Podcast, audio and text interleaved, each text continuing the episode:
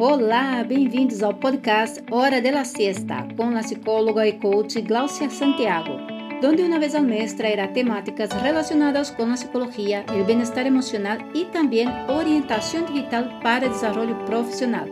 Se tienes interesse em equilíbrio emocional, estratégias e tips digitais para tu crescimento profissional, este podcast é para ti. Olá, sou Glaucia Santiago, psicóloga e coach e neste episódio de hoje vamos a explanar um pouco de como solucionar um problema. Quando podemos fazer algo para solucionar um problema, um plano de ação nos ajuda a resolver o que fazer. A vezes, temos problemas que não se podem solucionar. Em outras ocasiões, podemos hallar-nos em circunstâncias muito difíceis de suportar, pero não são problemas que se puedan resolver com Plan de acción. Por ejemplo, al caer enfermo o a falecer alguém cercano, temos que afrontar uma tarefa muito desagradable.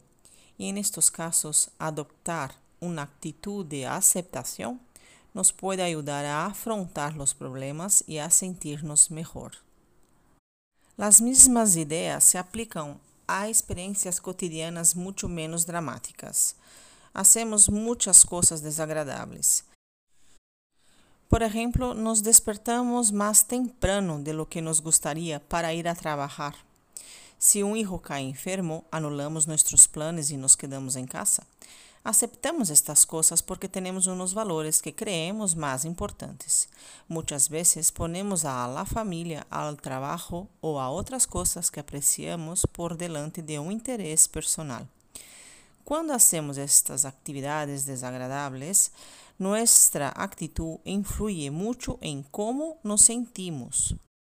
Por ejemplo, al despertar pronto para una obligación, no dejamos de pensar en lo cansado que estamos y acabaremos de mal humor.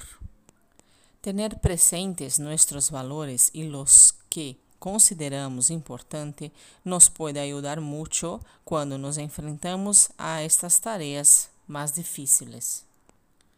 A vezes, aceptar pensamentos e estados de ânimo é uma boa alternativa a identificar, evaluar e modificar pensamentos.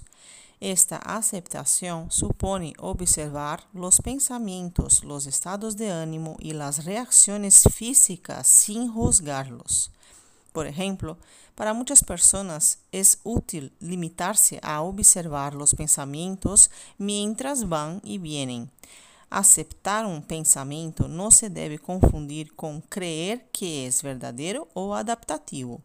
Solo significa reconhecer sua presença e observá-lo sem juzgá-lo ni dar-lhe um significado. Al centrar em los pensamentos e em el estado de ânimo, el objetivo es aprender a controlarlo.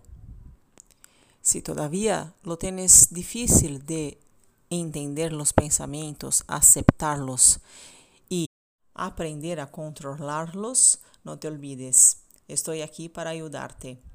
Cuenta comigo. Este episódio se acabou. Se quieres saber mais, não dudes e entra em contato com Glaucia Santiago, que poderá orientar-te.